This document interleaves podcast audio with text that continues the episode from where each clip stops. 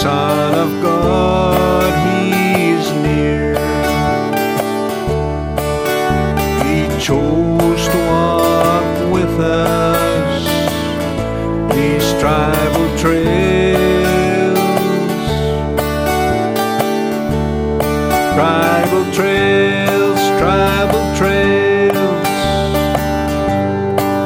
Hi, and welcome to Tribal Trails. We're at uh, Dr. Gary Parker, and uh, today we're going to be talking about life before birth, and we hear lots about it in the news and that. So, can you tell me what what what you wrote here? This is your book. Yes, uh-huh. you know, even non-Christian people, even evolutionists, you know, sometimes talk about the miracle of birth. You know, it's just utterly astonishing uh, that uh, you know human life physically uh, starts as a little round ball about the size of a period on a printed page, you know, just barely visible. Yet in that little round ball, there's uh, two meters, six feet of DNA, all coiled up with all of the instructions, you know, hair color, eye color, skin color, height, you know, weight, uh, aptitudes, all kinds of stuff, all spelled out ahead of time. It's just absolutely incredible.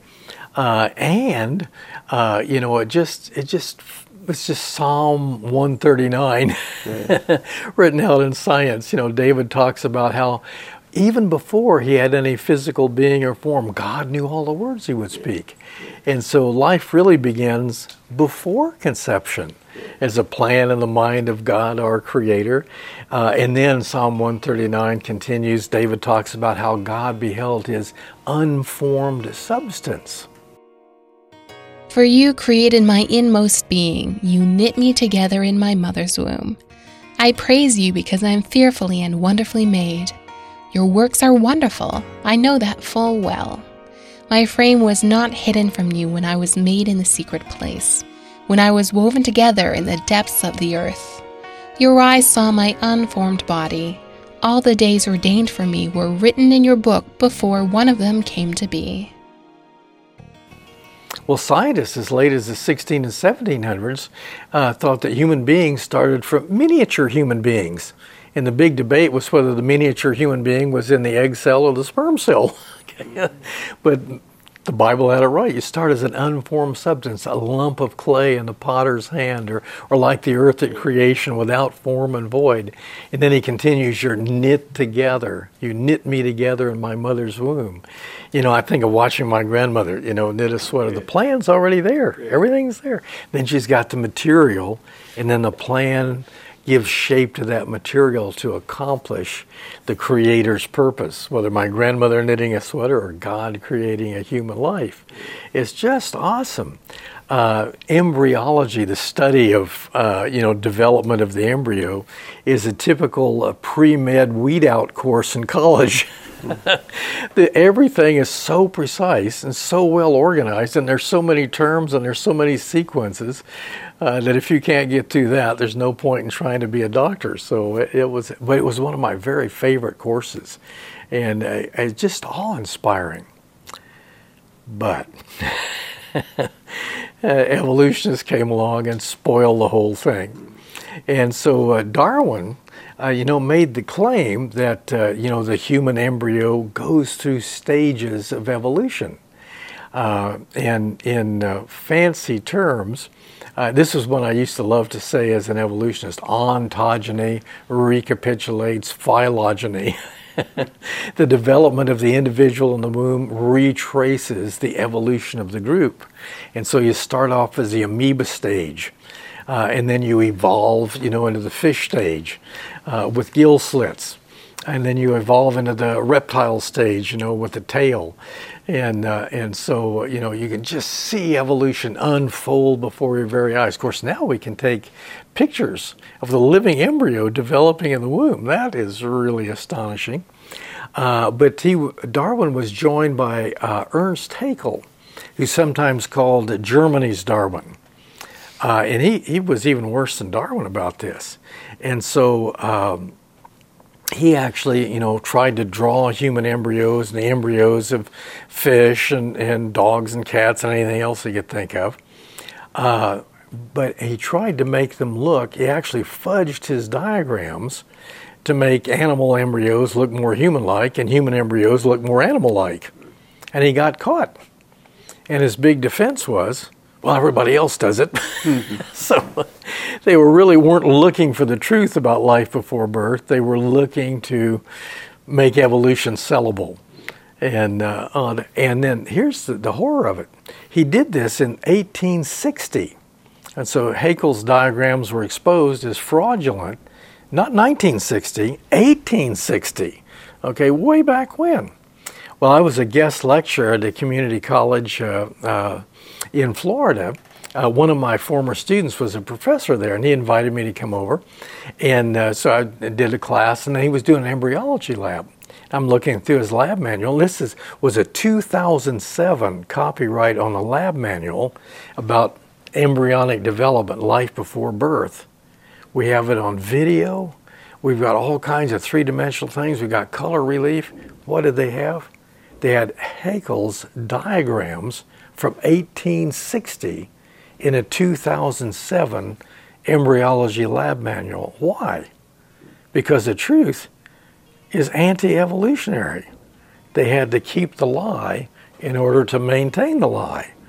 It, it's just shocking. And of course, by the way, I think it backfires when uh, you know students learn about this. You know, they, they begin to feel cheated. Why'd you do that? You know, why, why? And of course, they've seen the real pictures anyway. They probably thought, what, what are these diagrams doing in the book? For it is written, I will destroy the wisdom of the wise the intelligence of the intelligent I will frustrate. Where is the wise person? Where is the teacher of the law? Where is the philosopher of this age? Has not God made foolish the wisdom of the world? But, okay, it really is true that at a certain stage, you know, about a month after conception, um, you can say, oh, there's some little folds in the neck here. Yeah, those could be, and they're popularly called gill slits, you know, leftovers of our fish ancestry. Uh, and, uh, you know, there's a, the baby's, the end of the baby's spine actually sticks out noticeably. Wow. You know, it looks like a tail. Okay, we actually see there it is, proof positive. Yolk sac, uh, like you find in a chicken or a reptile, you know, as a source of nutrient for the baby. That's just a throwback to the reptile stage, the fish stage, and the monkey stage in human evolution. and so that's the way it's often presented. But none of those things are true. Darwin and Haeckel together listed 180 useless leftovers of evolution in the human before birth. Science has since shown they were wrong 180 times, 100% error. Everything they thought was a useless leftover has been discovered to have uh, human function at the present time. And so, wow. Okay, so what, what about that? You know, if you look at the little human embryo, you do see some folds in the neck, and they make pouches growing out from the throat. Well, in fish, these pouches break through to the outside, so fish take in water, and it goes out over the gills, and they extract oxygen from water.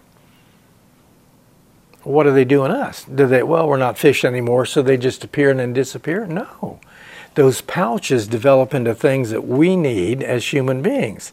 So the first pair develop into the palatine tonsils that help fight disease. Okay, so they're important to us. Second pair develop into the middle ear canals that regulate pressure in your ear. I have trouble with that. I know how important they are. uh, and the third and fourth pair become two glands you can't live without the parathyroid glands to regulate calcium, and the thymus gland to make T cells, killer cells that protect our body from cancer and other kinds of harmful changes. So they're distinctively human things. Now, once in a while, a baby's born with a little hole in the neck. The pouch will go too far and break through to the outside. And that's when you know for sure it's not a gill slit. There's no collection of capillaries growing in there to try desperately to extract oxygen from the air. No, it's just a mistake in embryonic development. And it means something that we need is missing or not in the right place. And so, again, they were wrong every single time. And the yolk sac, we call it a yolk sac because people know yolks from chick eggs and things like that. But our yolk sac doesn't have any yolk in it. And so an evolution says, well, obviously that's a vestigial organ. A yolk sac with no yolk can't possibly have a function. Oh, yes, it does. it, it also has a function in chickens and in lizards that have a yolk with yolk in it. But in both cases, the yolk sac forms the first blood cells for the developing embryo and the first blood vessels. And these blood vessels carrying the first blood cells enter the embryo's body, fuse to form beating vessels that become the heart. But you have to have the blood first in order to form the blood vessels in the heart that will later pump this blood. And so, why not use a structure that's available right at the beginning to make these cells that after it's completed, it's fully human function and providing us with blood cells and blood vessels, then it can just be discarded. Just like in, in the lizard and the chicken, it's discarded both because it's made the first blood cells and because they've used up the yolk. We don't need the yolk part because we get our nourishment, mother, our nourishment from our mothers uh, through our bloodstream exchange with the placenta. So again, nothing unhuman about that at all. but what about the tail? Okay, it really is true. If you see a picture of an embryo about a month after conception, the end of the spine will stick out noticeably. A tail? No. It's just the end of the spine. And as the uh, muscles of the hips and legs develop, that little hook of bone winds up inside the body as an important part of our spinal cord. And so the little hook of bone at the end, uh, the coccyx and sacrum, actually are attachments for muscles necessary for our upright posture as human beings, and actually for the operation of the lower end of the alimentary canal. so we'd be in real trouble if this thing wasn't there. and if you've ever fallen down, slipped on the ice or something like that, uh, landed on your quote tailbone unquote you can't sit down, lie down, do much at all but moan and groan. You know, it's necessary for our upright posture. But I, I was sharing these things in a, a meeting somewhere, and sure enough, somebody brought me up a magazine, Baby Born with a Tail. Let's see. It's that prestigious scientific journal. Oh, yeah, Parade Magazine. Okay, Sunday supplement. and there was a baby born in India with a tail. Or was it? Okay, the parents, by the way, were actually really enthused about this. They thought it was a sign of, uh, you know, specialness about their child, the gift from the gods, and all that. They didn't. Doctors wanted to snip it off, but no, no, no, no. We want to keep this. so there are different attitudes about this. But was it a tail? No. What it tells us is how the nerve cord forms in the spine. It's really incredible. But the nerve system, your brain and your spinal cord, start off as open patches of skin on the back and they roll up into mountain ridges around the rim of the future brain and spinal cord. And then these mountains lean over and touch and form the brain and the spinal cord with a little hollow tube down the spinal cord and cavities in the brain that are very important to its function. Uh, and then the skin is drawn over the top of that. Well, once in a while, the rolling shut doesn't go far enough, and a baby's born with an open patch of spine, spina bifida. Well, that's bad news because uh, the baby's going to die of infection unless you quickly seal it over. And even if you seal it over quickly after birth so they don't die of infection, they still risk uh, some problem, possibility of uh, malfunction in the spinal cord or brain from lack of proper pressure adjustment. You don't know. There may not be any problem. It may be mild, it may be severe. You don't really know until a child develops a little further. Uh, but so some doctors don't even want to want to try to save the baby. But really, uh, most of the time, it's fine if you just seal that shut. But nobody says that proves we evolved from an animal that had an open patch of spine. Well, sometimes the skin rolls too far and it goes past the spine, and you get a tail. No, you get a little bit of extra skin and fat. A tail has bone in it, muscle in it, blood vessels in it, nerve cord in it. The so called tail that you see on some babies is just a little bit of extra skin and fat. And when they do jokes about this, you know, they did this on a Seinfeld show one time. You know, it shows the tail, you know, wiggling back and like it had muscle and bone. It nah, it's, it's just a little bit of extra skin and fat.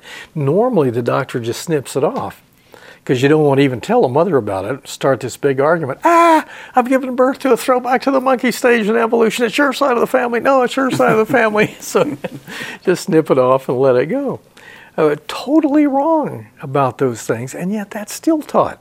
Think I mentioned in another program, a high school teacher in New Brunswick tried to use that as an argument for evolution, and the college professor I was debating in the evening agreed with me uh, that that had been disproven years ago and ought not be in the textbooks anymore. And but it didn't stop there.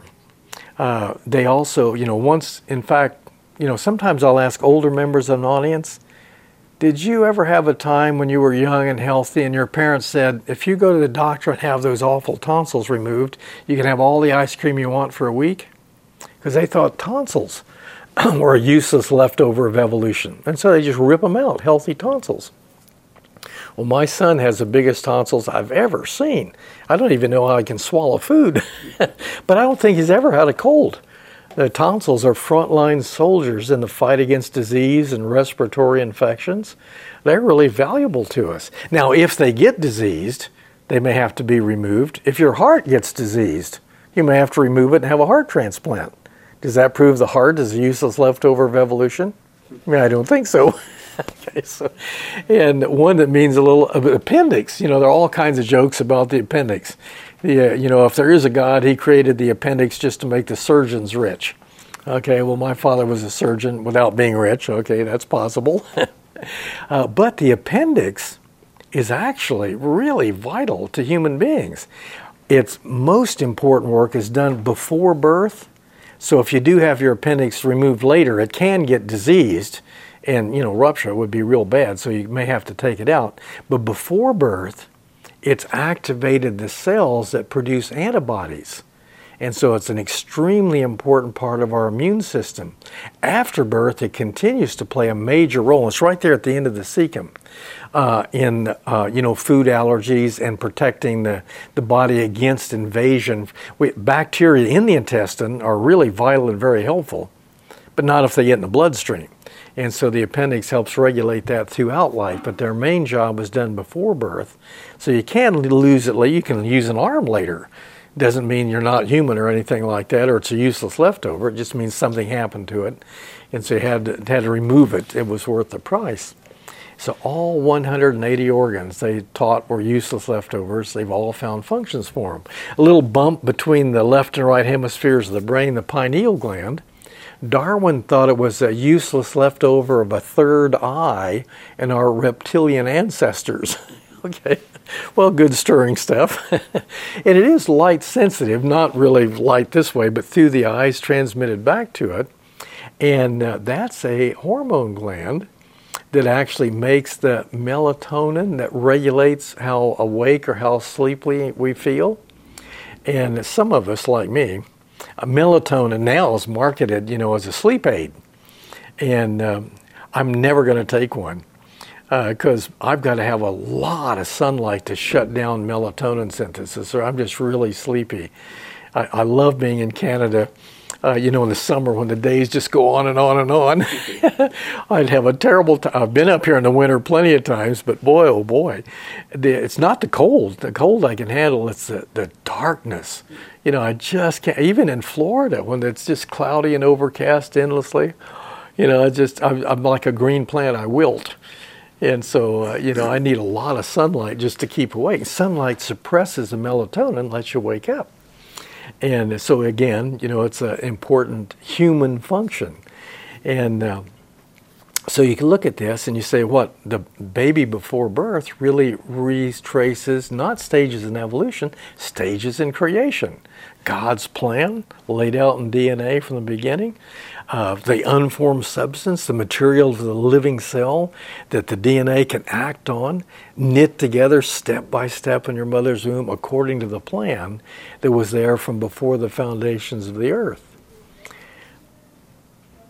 You can say that to college students. If you say it to first graders, they're going to say, Well, what about my cousin that was born with a defect? Does that mean God made a mistake? And what do I say?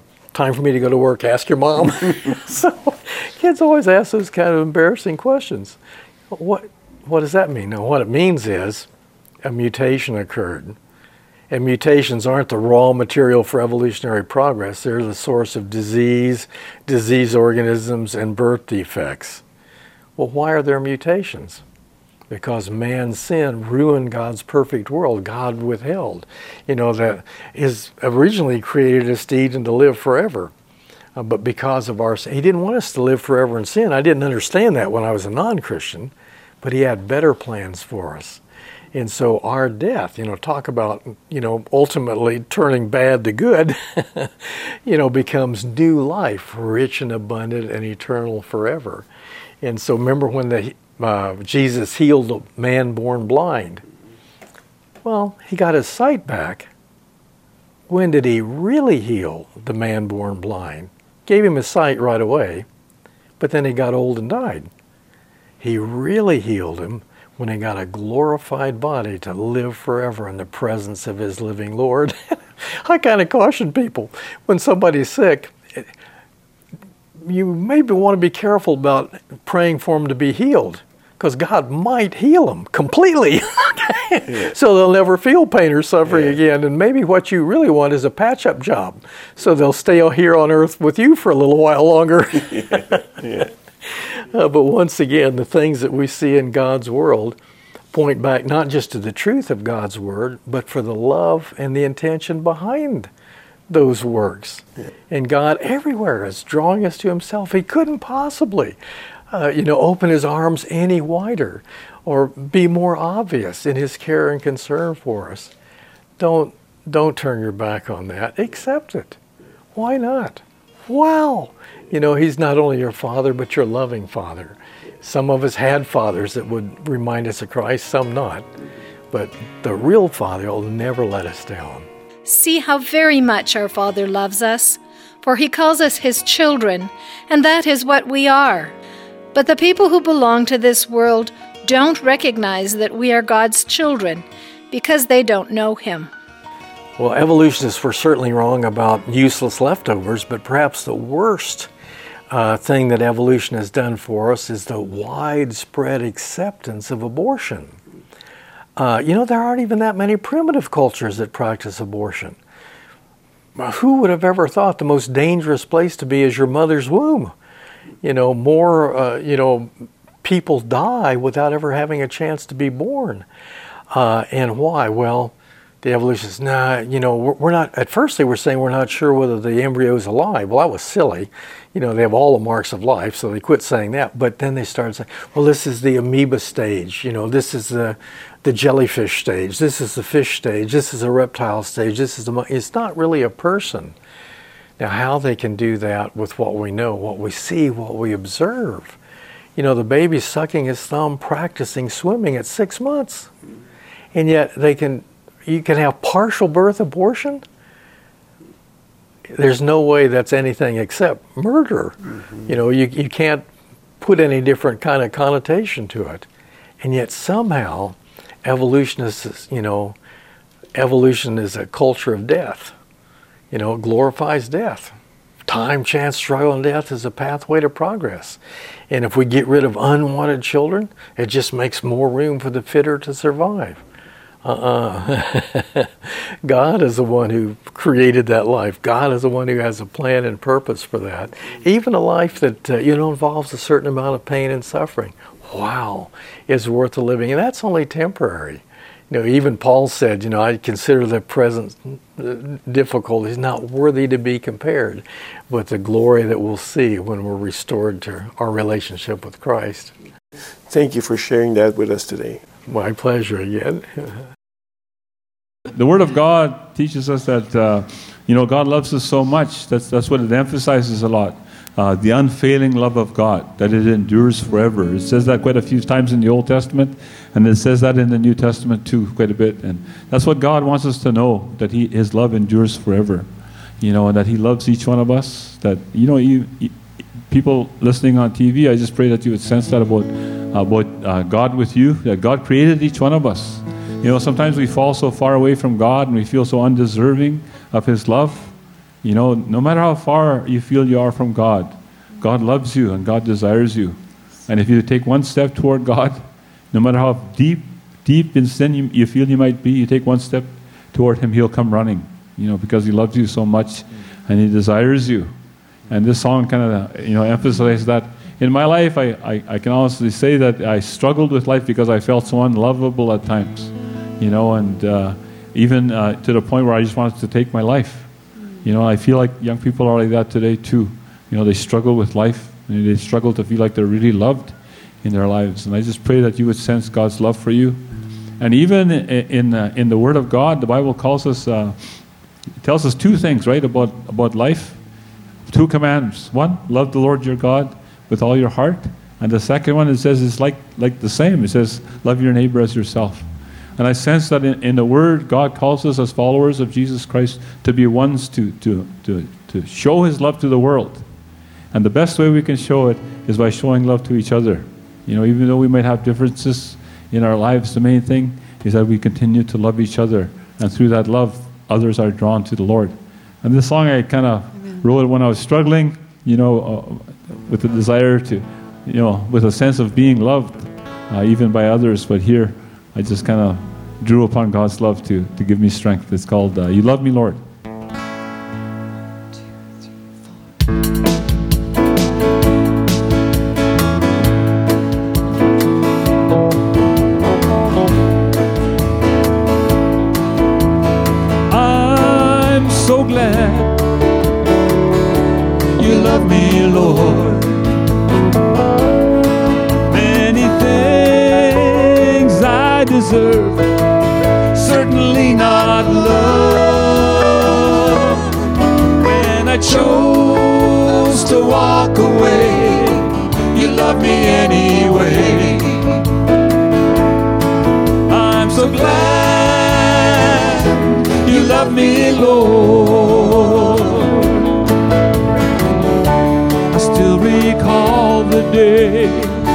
Fell in love with you.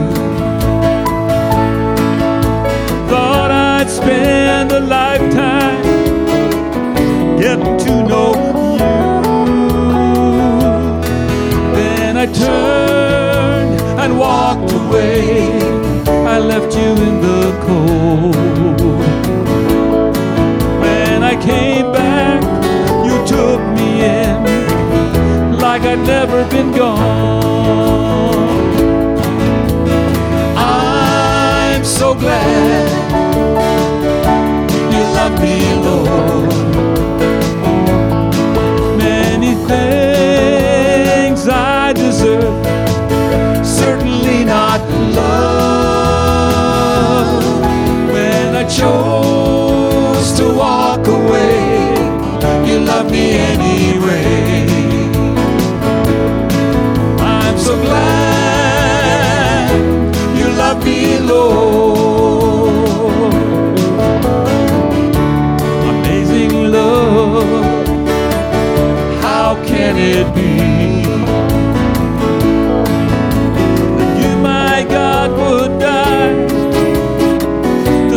wretch like me.